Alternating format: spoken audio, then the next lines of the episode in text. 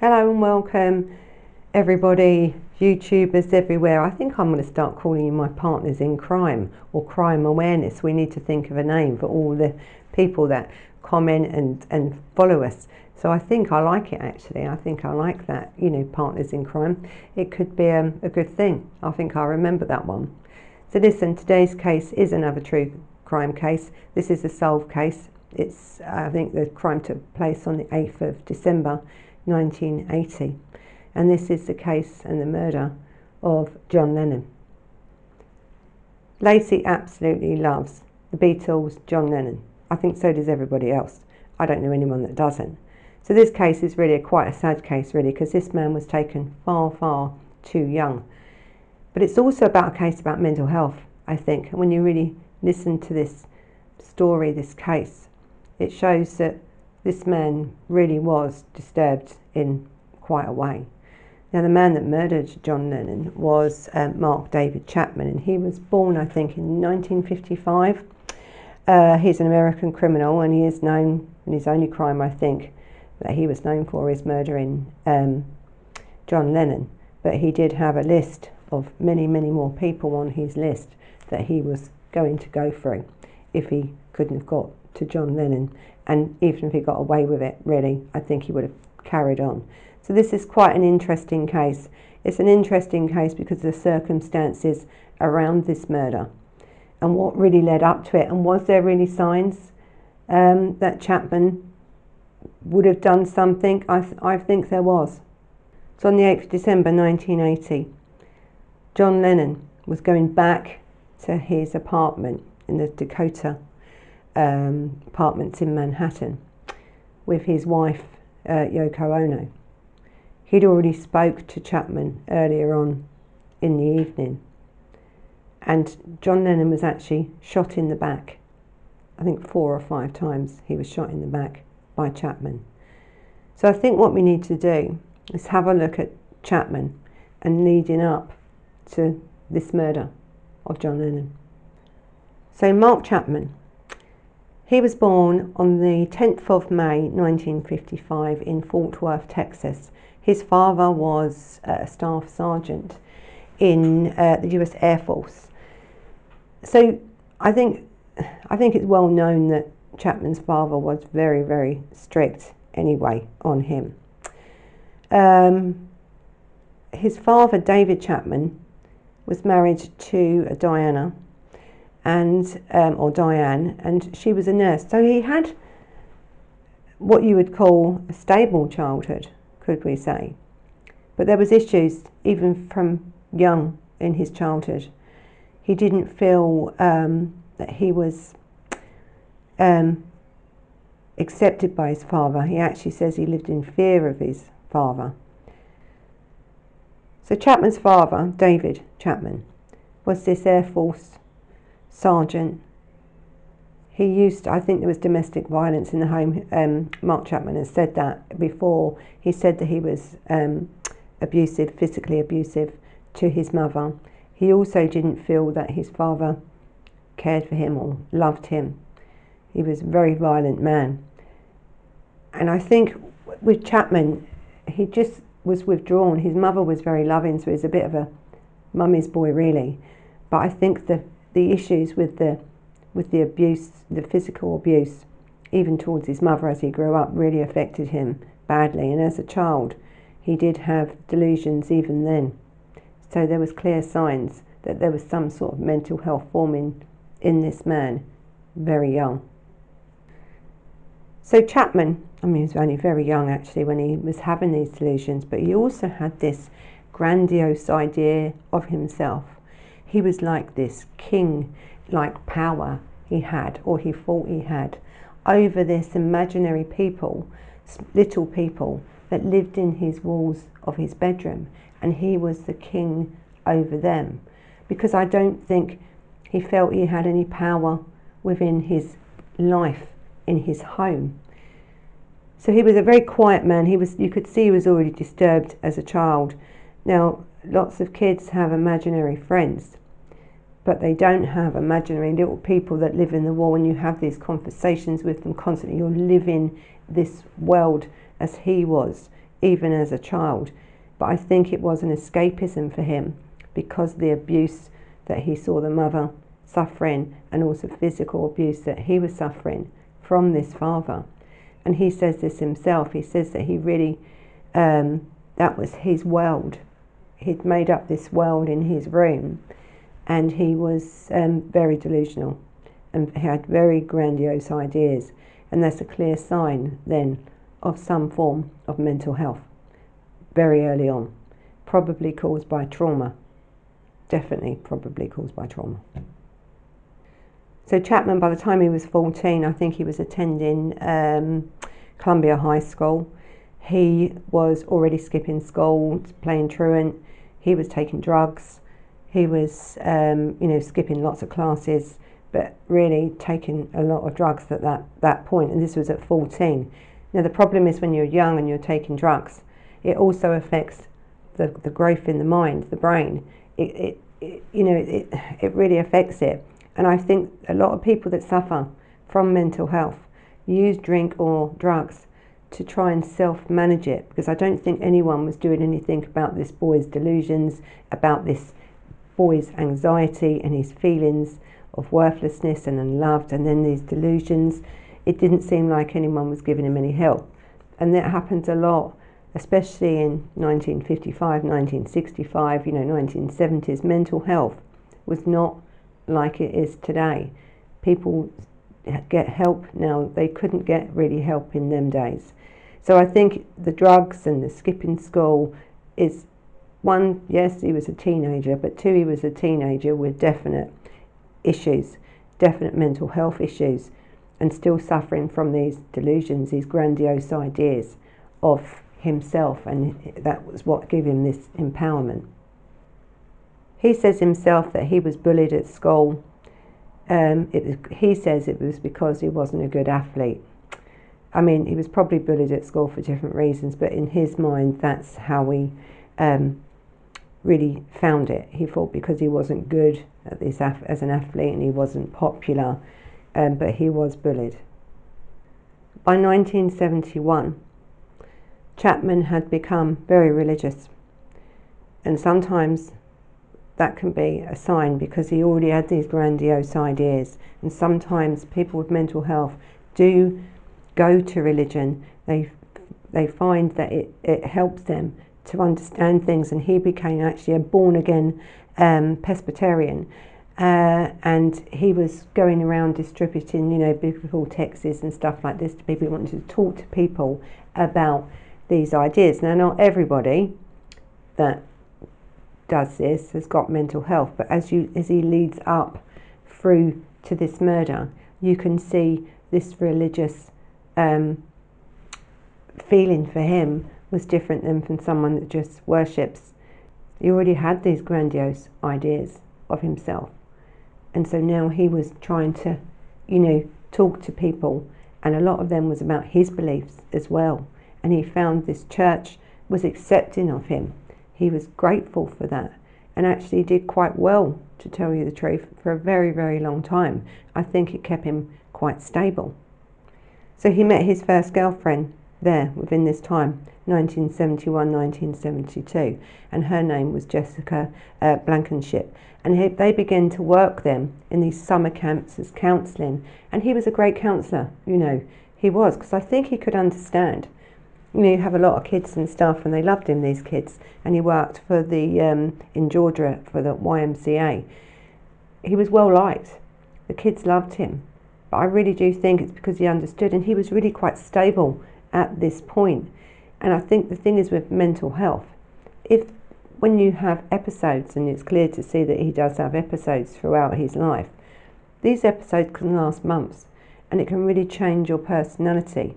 But I think at this stage he was working, he was comfortable within his life, he had a girlfriend, he seemed that he felt he was normal, he, he was accepted, and he was doing great work. And everyone liked him, everyone. The children called him Nemo. I think he was made um, assistant director uh, after winning awards for outstanding counselling um, he really put his whole self into this. Um, and the, a few of them that you know that spoke about him, you know, no, they can't believe how why he's done this or what he's done. Said he was an absolute amazing person, so helpful, so kind, so great with his kids. You know, it's it's it's a straight it's a strange thing what mental health, isn't it, can do to you really. So as he was doing all this and he was comfortable and he was doing all this, someone, one of his friends, recommended a book for him to read, and it was called Catcher in the Rye. Uh, and he read it, and when he read it, he became obsessed with a character in it. Really obsessed. He believed he was that character. It didn't take long either for him to start believing that. He was obsessed with music, but not just with music, but the lyrics. He was obsessed with the Beatles, and he was obsessed with John Lennon. He was obsessed with David Bowie. He was obsessed, but he didn't listen just to the music and enjoyed the music. He took every word that was said to heart. He analysed every word in John Lennon's songs and the Beatles' songs, every word. Now, John Lennon had already left the Beatles by the time he was murdered. So the stuff that Chapman was saying about what he said in some of his lyrics and stuff were 10 years old at the time. John Lennon had moved on. And so I think you could see this obsession now was becoming his reality. He then was again delusional no one knows why because really no one ever checked or he never went to um, anyone, psychiatrist or anyone, to get any help, even though people knew things what was going on. So he's got this book, Catcher in the Rye, and this is what changed everything for Chapman. It just changed everything. In the meantime of reading this book and taking on this character, and I think his character is Holden Caulfield, he took on this character. He wanted to be this character. He lived it. This is he could see himself in here. Again, you see this grandiose idea, and then of this religion thing because he felt that he could preach about that. Then he's found this book, that he's found a character in this book that he absolutely um, idolizes, wants to be him. And it's a character in a book. And then the words of the songs, obsessed with the word. Each word, he would stop and listen to each word. So there was something clearly going on in his mind. Clearly.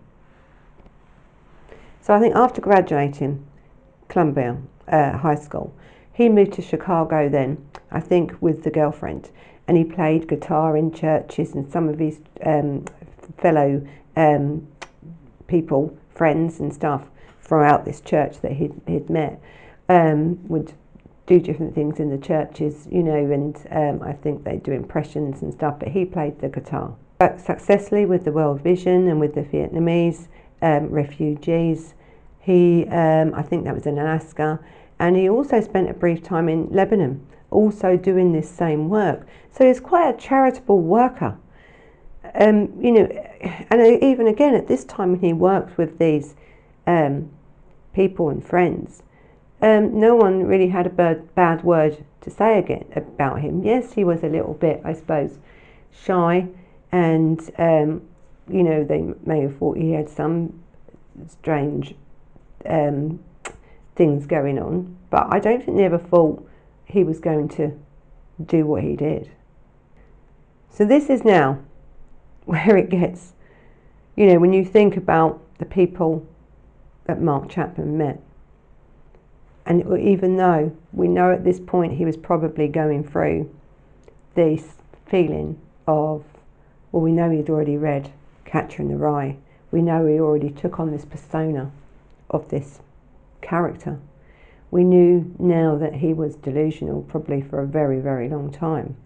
And I think he worked with um, uh, um, someone called Moore, um, who was like the, the head director of this thing, and, and he took Chapman, Mark Chapman, with him when he had a meeting with President Gerald Ford. And President Gerald Ford shook Mark Chapman's hand. So that's how close he got. That's how easy it is to not see when someone can be that dangerous. And this man, probably even at that point, was already getting dangerous. To get that close to really, you know, Gerald Ford, President of America. I mean, you know, you've got to think, and I don't know, I don't know if he was on his list, but there was a lot of people. I think Reagan was on his list, and there was other people on his list that he wanted to kill. Luckily, at that point, he hadn't got that far, or else I think, you know, President Gerald um, Ford would have had issues there with Chapman. So Chapman's girlfriend at the time um, wanted went to this um, Covenant College. I think it was in Lookout Mountain in Georgia, and he wanted to go, so he went. But by this stage, you see, he was getting probably having more of an episode, and these episodes were becoming more and more frequent. He was reading this book, you know, he's obsessed with this book. And when he got to this college, he couldn't do the work. He couldn't keep up. He was frustrated. It frustrated him because when you're suffering from mental health, they say it's like having, I mean, they say with schizophrenia, it's really like having, you know, dementia or something like that. The brain, uh, the thought pattern can't, it doesn't link. It could be many, many things going on at once. And for you to be able to concentrate on one thing, it's very, very difficult because he was so obsessed with so many other things. His brain wasn't stopping. He couldn't do now this college work it, he realised and he, he left and he really felt then that he had let himself down. So now he's angry at himself as well as everybody else. And then he started to have an affair, or so he says, because don't forget he is delusional. So he's telling you now that he's had an affair, he feels so much guilt about this affair. Um, and he could have, he could, he, he could have. But he doesn't really go into detail when he talks about an affair, who it was with, whatever. It was just about this guilt. He felt this tremendous guilt. And he then he couldn't face the girlfriend. Now paranoia was a big thing in this man's life. So he was delusional, he was paranoid. There was a lot going on. And so yes, he said he had an affair, but there was no real de- detail about it. But it was the guilt he felt, whether he did or he didn't. To him, it was real, and that guilt then started eating away at him. So in the end, um, he couldn't really cope then with even seeing his girlfriend at that point. I don't even think Mark Chapman finished even one semester at that college. And after that, I think the girlfriend then finished with him. So then now he's really feeling bad, isn't he? And now he starts then to move on. He then works as a security guard, um, um, and he then took, which was a worry, a week's course I, I, I've never fired a gun in my life. I know in America you, you, you do, and I, I wouldn't know how to do it. But to do a week's course in it, um, so then you been, you can become an armed guard. Again, this man's got no history um, that anyone knows about of mental health. He hasn't seen a doctor. No one's, you know, even though he's having these delusions and he has done from when he was very young, he's now took one week's course and then got a gun license. I think by 1977, Chapman had really then started to feel suicidal himself. He had moved to Hawaii. He had attempted suicide. I think it was uh, carbon monoxide poisoning. He tried to put the tube into the exhaust and do it through the window, but the car got too hot and the actual tube that he used melted. So that failed. And I think he thought himself, I can't even kill myself. Um, he, but he would have been that desperate at that time to take his own life. His mental health now was getting so severe, he couldn't handle it. So after this, this is the only time that Mark Chapman actually saw a psychiatrist. And that was after he tried to commit suicide. And the psychiatrist admitted um, Chapman to Castle Memorial Hospital um, for clinical depression as I say, this was in 1977 then he done this. Not long, three years later, he's murdered John Lennon. So his mental health has escalated. They say it's depression. Then they sort of give him a few medications, keep him a couple of weeks, and let him go. But now this man has now got a gun license as well. Now he has got a mental health issue, but not an issue of schizophrenia or personality disorder or anything like that. That is going to stop him getting a gun license. He's got depression, clinical depression. People have it a lot, and I don't know in America if clinic, clinical depression would stop you getting a gun. But it's too late, isn't it? Because this man's already got one.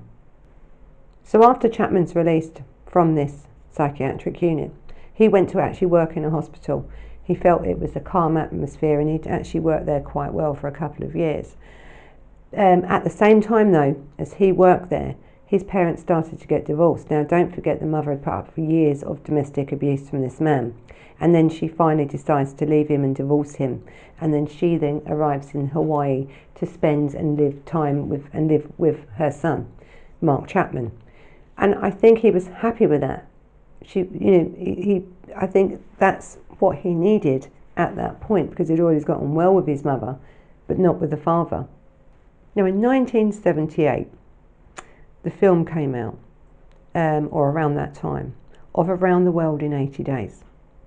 Now, we've already said that he had this obsession with Catcher in the Rye, which he did.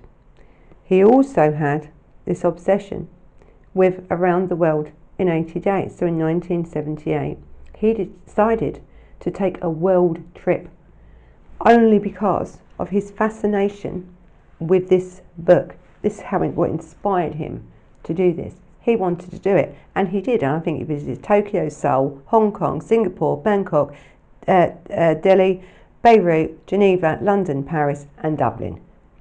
He'd done the whole lot on just because he watched that movie and that inspired him. He got on a plane and he just went for it. Within this time, he then um, began a relationship with this travel agent, and she was a Japanese American woman named uh, Gloria Abe. And she married him in June um, the 2nd, 1979. So, you know, June the 2nd, 1979, he hadn't been married long. Chapman got this job at this Castle Memorial Hospital as a printer because that's what he did. He was printing and he was working alone rather than with staff. So he started to change. He then started to withdraw, you see now. He's withdrawing. He's done this world trip. He's come back. He's decided I'm going to be a printer. He's worked solely on his own. He didn't like it. But he then started to have arguments with staff members for no reason. He would have a, a, um, a screaming match at someone really, if you just said something to him, in the end, he had to leave that job because even the interaction with people, because he worked alone, just just someone that he would see or something he would talk to, he would then start in to react because he was a little bit paranoid at this point. And sometimes you see when they are in an episode, what you're saying to them, they're not hearing they are hearing something totally different. And so people couldn't understand why he would blow up in a rage. But sometimes mental health, when you're delusional, when you're that delusional, that you are looking at someone and they're talking to you, and you really are hearing something completely different come out of their mouth to what they're actually saying. This man was now getting quite dangerous. So after this, after he was fired, and uh, again another job gone, another disappointment, another thing he couldn't control, he starts to drink as well. So now he's drinking. I don't know if he was still taking drugs, but he certainly had done earlier on in his um, adolescence. But at this stage, he was now quite a heavy drinker. And again, I've said before that people with mental health try to self medicate by taking drugs or alcohol. He was taking alcohol to try and get through. As he was taking this alcohol and he was then trying to get through life, really, with this you know, um, want and need, this obsession to be this character out the catcher in the rye, and the obsession with this music, which was getting more and more. He then started to say he disliked um, John Lennon. He disliked John Lennon because of John Lennon's wording, and I think John Lennon went on the telly uh, in an interview and said, um, you know, we're bigger than God. Now, yes, he did say that, and I think you know I think that's that's probably what the one thing that John Lennon probably regretted all his life because I don't think he ever meant it that way. John Lennon came from such a poor background, I mean, these people couldn't walk down the street in the end. These people, I've seen them get off the plane in New York and stuff. You can't hear them through the screaming of that many fans. I think for John Lennon and the Beatles, they were overwhelmed. They were overwhelmed. These people came from a working class background. They worked their way up. And I think that was a wrong expression that he used, but I think that's the only way he could express himself because he couldn't think of a, of a way to express what had happened in their life as they've started to build up with the fan base that they had. So I don't think he said it in a way to mean any disrespect to anyone. He didn't. It was just a way of expressing his overwhelming feeling of this, um, what was going on. But you see, Mark Chapman took that very, very seriously. He really did. At that point, he said he was um, it was blasphemy, and that he was going to um, write to him and he wanted to speak to him about this, and he hated him for this. And then he started to listen to his uh, music from when he was in the Beatles, and then pick out certain words that he didn't like. Um, he didn't like Yoko Ono. He didn't believe that John Lennon had all this money. When you're saying in your, you know, um, early songs, you know, you don't need anything. All you need is love. This, they're songs and at the time when John Lennon was writing them early songs and Paul McCartney was writing them early songs, they had no money at all. So them 10 years prior to what he's listening to now in this delusional state was not true. He, of course, John Lennon had made millions, millions by then, self-made. That's also what he couldn't stand. He believed that one, he was blasphemy. It was blasphemy what he said. Two, that he was now rich and he was trying to say, you don't need to be rich. You only. He just dissected each of these songs into something that he wanted it to be. And that's exactly why his hatred for John Lennon was. It was just about this. This man's paranoid, delusional. He's got grandiose ideas of himself as this religious person that you should listen to. And so when he thinks that John Lennon had done something so, you know, bad, that was enough to kill him for. Now, in September of 1980, just a couple of months before John Lennon was murdered, um, Chapman wrote to a friend, uh, Linda Irish, and which he stated to her in this letter I'm going mad. Really, in big that I'm going mad. So he's trying to tell people, I'm going mad. Now, and listen, he signed the letter though, the catcher in the rye. Not by his name, not even by the character's name in the book, but the book title. But again, no one really was catching on here that something was really going on and was just about to escalate. This was two months before he killed John Lennon. Chapman says he started to plan this murder about three months before um, John Lennon was murdered on the 8th of December 1980. His plans were muddled, as was his mind. They were muddled. He knew what he wanted to do, but then you see he had this other list as well. The reason he says he killed John Lennon was because he was the easiest one to get to at that point. And I think he had Lennon on the top of his list because of this 1966 comment, 1966 comment um, that the Beatles were more popular than Jesus. That's what they said. So they, that's 1966. This is now 1980. And this man has now done everything he can in this planning. But his, when you look at his planning and it's stated about his planning, it was muddled it was mixed up. There was no formulation to it. You know, if someone's really going to plan a murder, there's a, a plan. I wouldn't have said he planned this murder. It was bits and pieces, you know, put together. I think with Chapman, he had done a few things um, um, as he went, as he planned this to go to New York. He had booked tickets to see um, a show. We'll talk about that in a minute. Um, the night after he actually murdered John Lennon. So I just, I, I think with him, it was a plan, but it wasn't a plan. If he couldn't have got to John Lennon, he would have tried to get them to somebody else on that list. At this time as well, when he's planning all this and it's on his mind, not that he's told anyone at that point that it's on his mind, he was in this prayer group, in his prayer, prayer group. Now, some of his friends in this prayer group after, you know, was joking and uh, referring to John Lennon uh, in a joking way about his song Imagine. And they said, well, let's imagine that John Lennon is dead. So this reinforced, not that they meant anything by it. I don't know what a prayer group's doing saying that anyway, but even so, um, this reinforced Chapman's ideas, isn't it? Well, they must agree. They they think he should die. You know, because of this imagine. Well, let's imagine that John Lennon's dead. He's took that seriously, that comment seriously, because he's in the planning anyway. This has just reinforced how he felt about John Lennon. There was also this, uh, I think, reporter, I think it was Anthony Fawcett, um, and Chapman was just so influenced by that as well. And it was it was titled actually Lennon, uh, One Day at a Time, um, about Lennon's lifestyle in New York.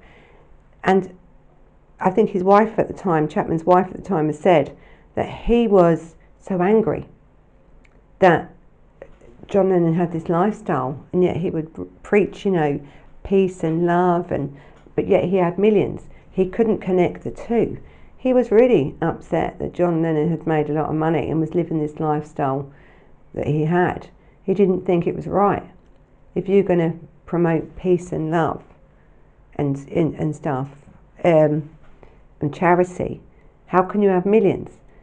But I think this because the way he had given himself to religion, how he had done counselling and done it for free, he expected everyone to be like that. It was it, it was really difficult when you're talking about someone's mental health to understand the reality or to split the reality from what he believes, which is just paranoia or untruths.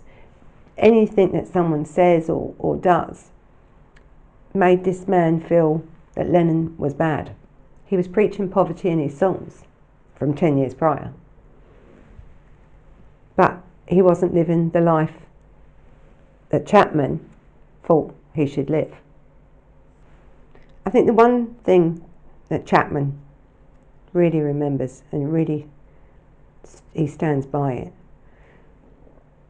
is that in, you know, he said he told us to imagine there's no possessions, and there he was with all his millions, um, with his, you know, yachts and his houses and his, you know, how he lived it was really, really getting to him because of the way he was analysing these songs. So he believed that John Lennon was laughing at him and at people like him who had brought his songs, who had tried to live their lives, this is his words, around the music. So he believed, because he believes in this book, he wants to be this character in this book, this music, you don't need any possessions. It's the song. But to him, it was real. It was really real. And when his life started falling apart, he blamed really John Lennon. So at this point, and this is after Chapman's arrest, he's saying he just wants to, he wanted to scream out. He wanted to say it, and he, he couldn't handle this anymore.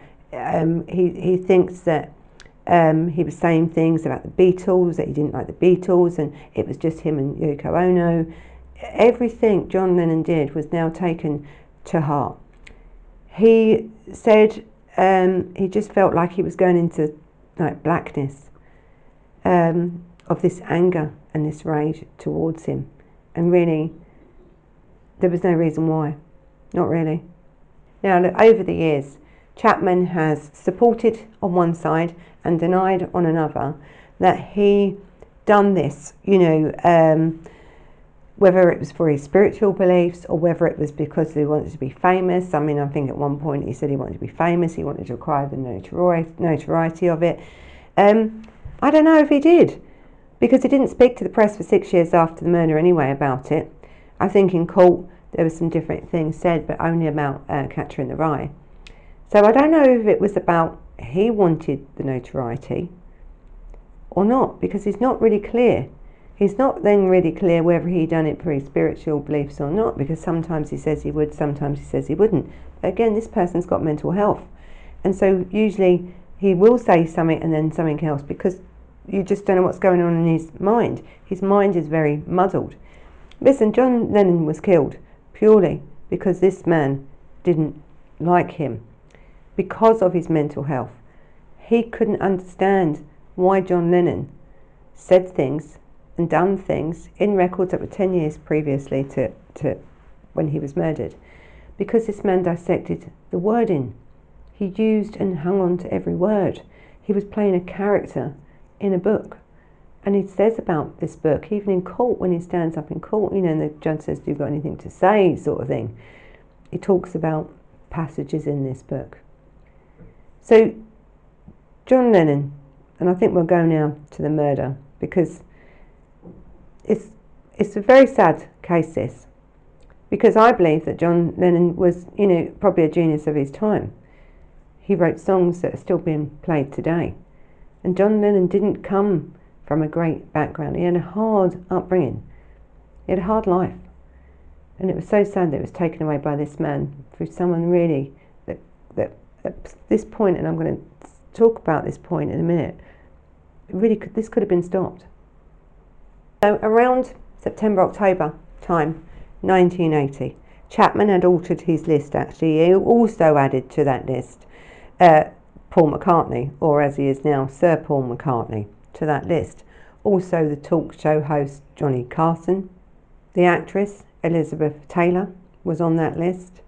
There was also George C. Scott.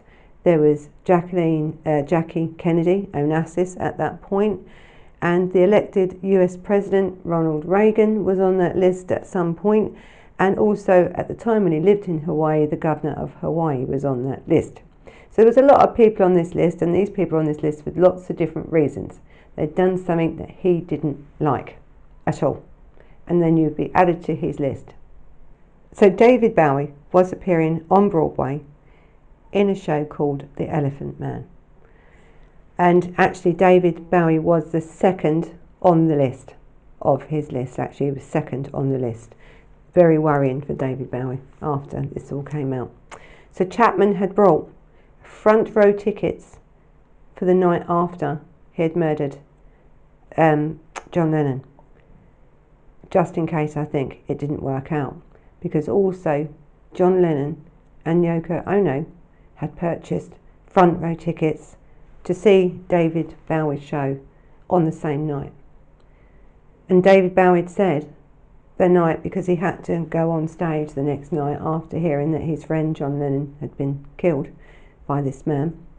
In the front row, there was three empty seats at this show of this elephant, elephant man.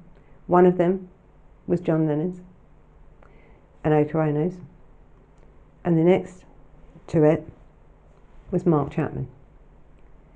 So whether Mark Chapman had killed John Lennon on the 8th of December 1980, he may have killed not only John Lennon on the 9th of December 1980, he may also have took the life of David Bowie on the same night. We just don't know because that never happened, because he'd murdered and been caught for the murder of John Lennon. This man was a serious man. So I say, yes, he had plans, but they were muddled in his mind. So he went to New York in October 1980 and he intended to kill John Lennon then. No ammunition. So he had to go to a friend's house, again, this unwitting friend, I think Dana Reeves, who lived in Atlanta, and then and then he had to go home um, again, but so he couldn't do it. So again, it was like that. But there was also a book that came out or a movie that came out that also made him think, I don't know if I should do this or not. Now, this movie was called Ordinary People, and it really did make him think to stop his plans. He thought, should I stop my plans? And for a while, for a couple of weeks, when he returned from New York in October. One, he didn't do it because he didn't have the bullets, he had to get them off a friend. and two, when he was there, he'd seen this movie. And again, we have books, we have movies, don't we? Have songs that influence this man to such a degree that he was going to, for that time being, not do it. But then he thought, I changed his mind. I'm going to do it anyway. So after watching this movie and returning to Hawaii, because he didn't really want to do it and he was having second thoughts then because he'd seen this movie, he tells his wife, who'd been married to him for a year, that he was having thoughts of killing John Lennon. He told her. Uh, and he even showed her the gun and he showed her the bullets. You know, this was in the October. She did not inform the police. She did not inform mental health. She didn't do any of that. She did nothing at all. So now we have this man.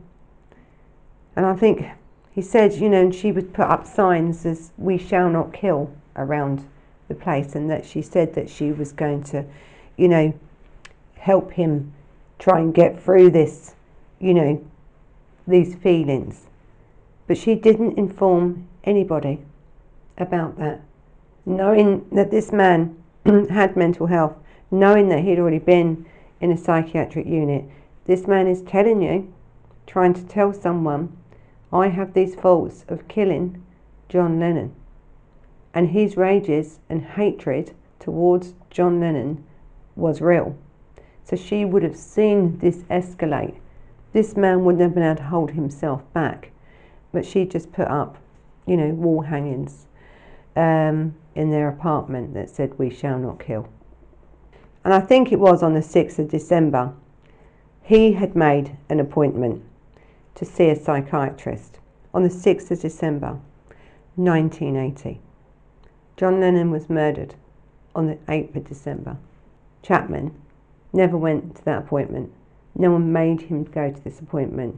He got back on a plane and went to New York even though he's told people, his wife, he, what his intention is to do. And he went and done it. So I think at one point, when he got to New York, he thought about going to the Statue of Liberty and jumping off. You know, at some point, I don't know why he didn't, because he'd already tried to kill himself before. I think by this stage, he had this idea and he was going to fulfill it. And if he couldn't have got to John Lennon, it would have been someone else on that night that he was going to kill, someone on this list. Again, on that night, on the 7th, this is the day now before the murder of John Lennon, he rang his wife from his hotel and they were chatting. And um, she knew now he hadn't made the appointment on the 6th. She knew he was in New York. Didn't ask why, must have known. She then um, talks to him about getting help when he gets home, but also, you know, first we start working on our relationship with God. This is what they're talking about. I don't think this woman could have talked him down out of anything because she wouldn't have been strong enough to, by this point. He is these grandiose ideas he's got without medication. You would never have been able to stop this man at all. Never.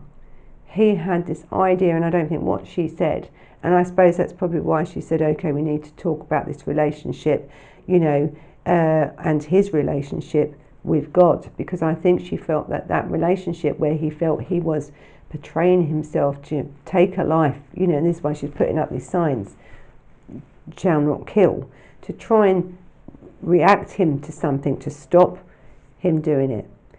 But there was nothing going to stop this man at this point. That was all too late. So on the morning of the 8th of December, uh, Chapman left his room at the Sheraton Hotel and he left his personal hi- items behind, all laid out on the bed actually.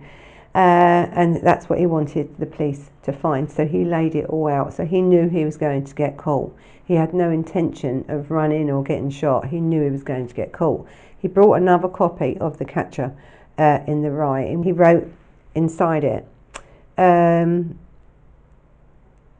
this is my statement, meaning the book was his statement of why he done it, the book, and then wrote um, Holden Caulfield. Now, and then he spent most of the day at the entrance, actually, um, of the Dakota apartment building where John um, John Lennon lived, um, and he was talking to the fans and talking to the doormen. Now, there's lots of fans that stand outside these stars' homes, musicians' homes, or wherever they're staying to have a sighting of them. And he'd been there most of the day, and he seemed to come across in a very nice mannered way. The doorman didn't think anything of it, the other fans around didn't think anything of it, but he stayed there all day. But earlier on, I think as um, Chapman was chatting, he was actually distracted, and then John Lennon had actually came out of the apartment building, and uh, I think into the limousine, so he missed him. But what he did see and he did speak to was John Lennon's housekeeper, and I think the housekeeper had um, John Lennon's son, Sean, five year old at the time, and um, I think Chapman reached out to speak to the housekeeper, and she did speak to him, and to shake um, Sean's hand, and said that he was a beautiful, beautiful boy, and he quoted um, Lennon's song, "Beautiful Boy, Darling Boy." But he was waiting to kill his father.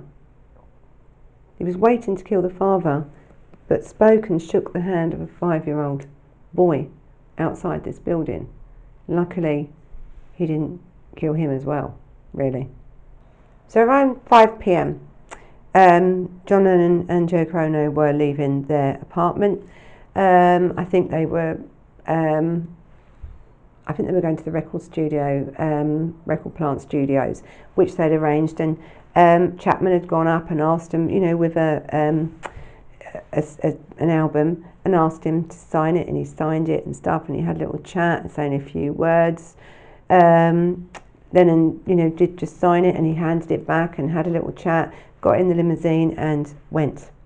There was a photographer there, um, amateur um, photographer, I think, Paul Goresh and um, he was standing by and took photos actually of them as well uh, as Lennon signed Chapman's autographed, you know, his record.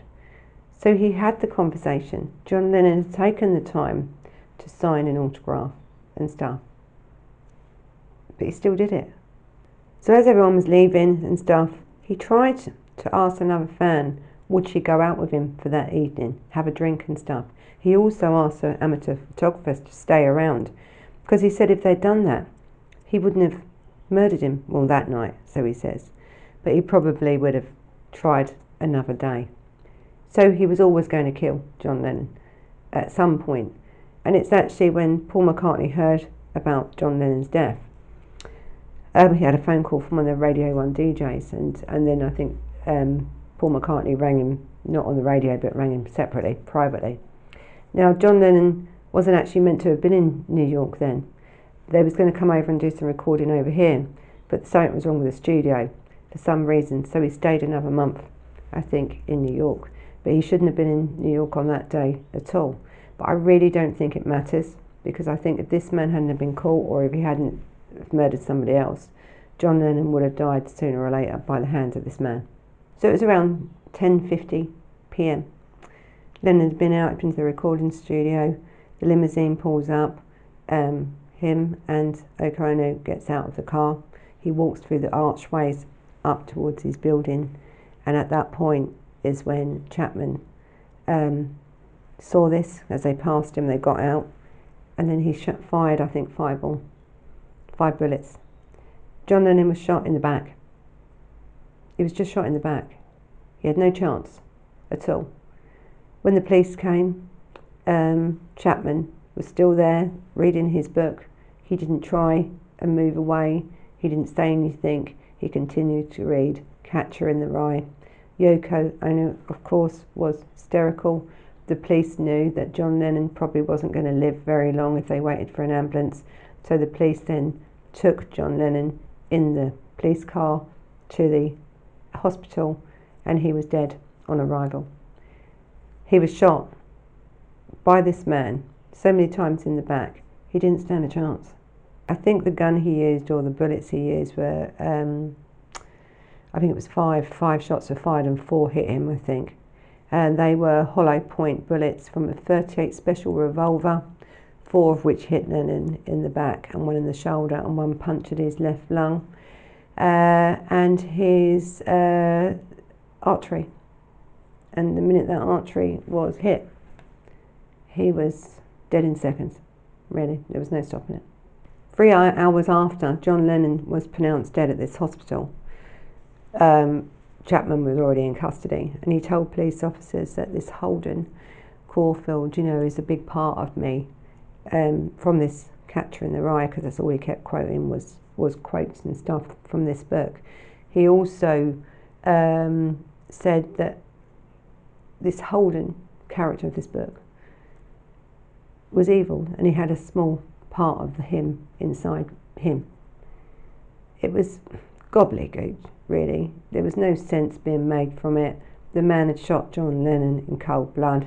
He'd then sat down where he had done the crime, opened up a book and started reading it, and literally went with police and was questioned by police, and um, like it was nothing. It was just like it was nothing.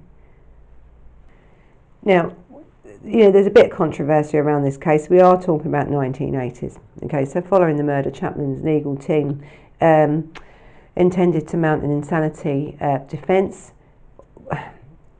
which you would assume, I think, if it was today, that was exactly what it would have been today. Um, and that would have been based, based on this temporary mental health expert, you know, on uh, testimony of this mental health expert who said that he was a delusional psychopath, right? He was. Uh, and he was in this um, psychopathic state, this delusional state. He was in an episode. Um, I think there was more, um, he was more cooperative, actually, Chapman, with the prosecution psychiatrist than he was with their own, because he didn't want to be known as mad, you see. That's not what he wanted to be known as. He didn't want to be known as the madman that killed Lennon. He wanted to be known as the man that killed Lennon. So I think really this trial with Mark Chapman sort of tells you everything you need to know about Mark Chapman. Because his lawyers were going for this, you know, diminished responsibility. Some were saying yes, some were saying no. Mark Chapman was saying no. He instructed his lawyers that he wanted to plead guilty. And the reason he wanted to plead guilty because this was based on his decision that he was doing the will of God. The will of God. So the judge accepted his plea, which is, you know, I don't know they would be able to do it now because there would be appeals, but the man didn't want it. He wanted to be guilty. But what the judge did say was that he would plead, you know, he would accept his plea uh, under what he said of God's will, but he needed to have psychiatric treatment while he was in prison. So let the sentence and hearing, it didn't take long to come back. I mean, he, he pleaded guilty and everything. So the sentence and hearing was on the um, 24th of August 1981. So the judge did sentence um, Chapman to 20 years to life. That's five years less actually than the maximum sentence, 25 to life. He gave him 20 years. I don't know why he didn't give him 25, but anyway, give him 20. Um, in 1981, uh, Chapman was imprisoned. So in 2004, he told the parole board that if he could get out of prison, he would immediately, immediately, he would try and find a job.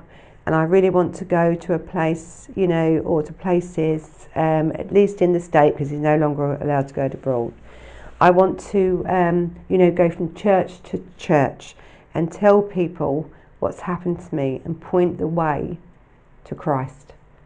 So, listen, this man has been up for parole many, many times because that's his right.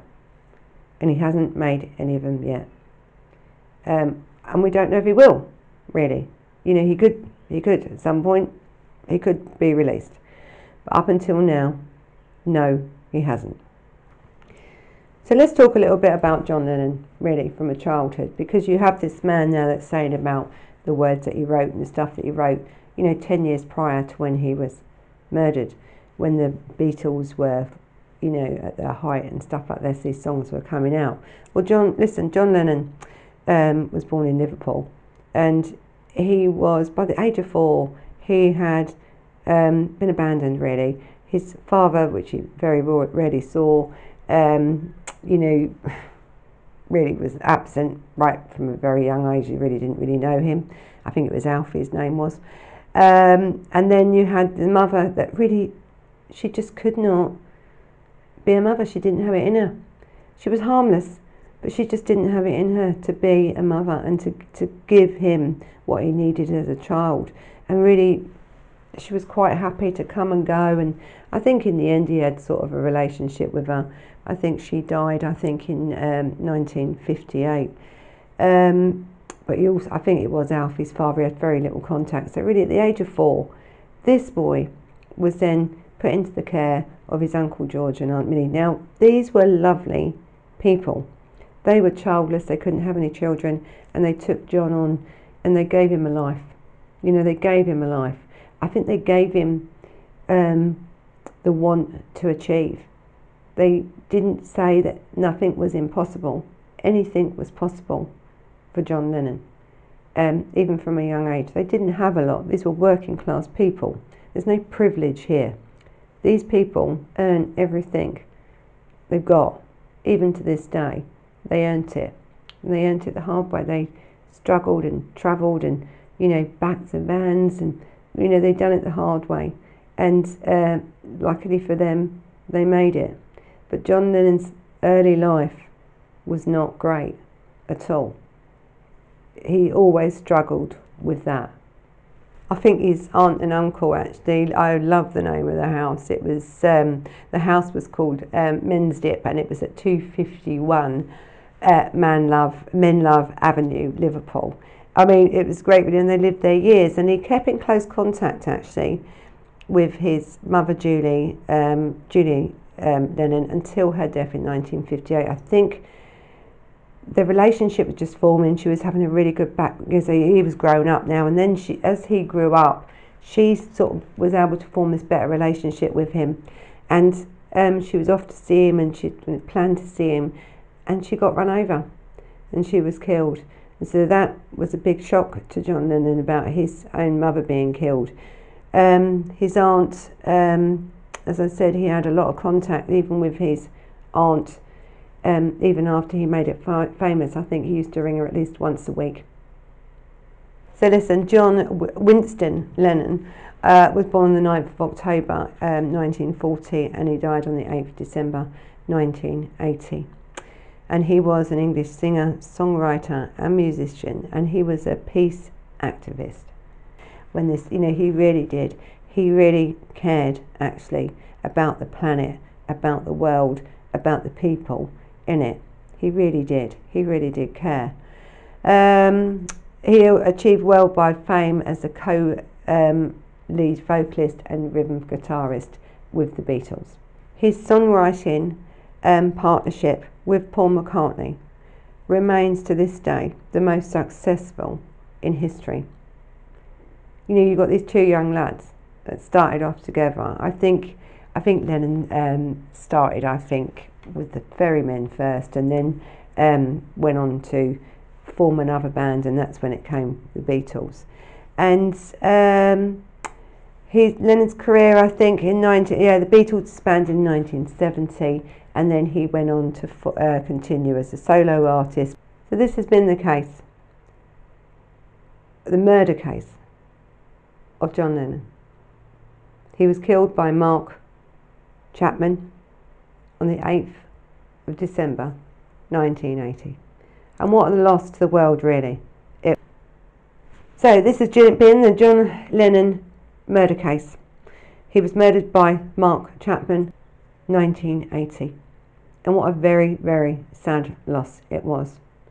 It's a day marked in history, really. I think John Lennon will never be forgotten because of his songs. Uh, and, you know, and I hope you know, his songs go on for many, many years to come. And I know if Lacey's got anything to do about it, they probably will. So thank you for listening. Thank you for taking the time to comment and everything. It's really lovely. And I'm sorry I haven't been able to get back to you. We've been very, very busy here. You can also follow us on Instagram and on Facebook. You can also catch this on Spotify on our podcast now. And I'll be saying the same on the podcast as I'm saying to you. So thank you very much for watching. So until, so until the next time. Bye bye.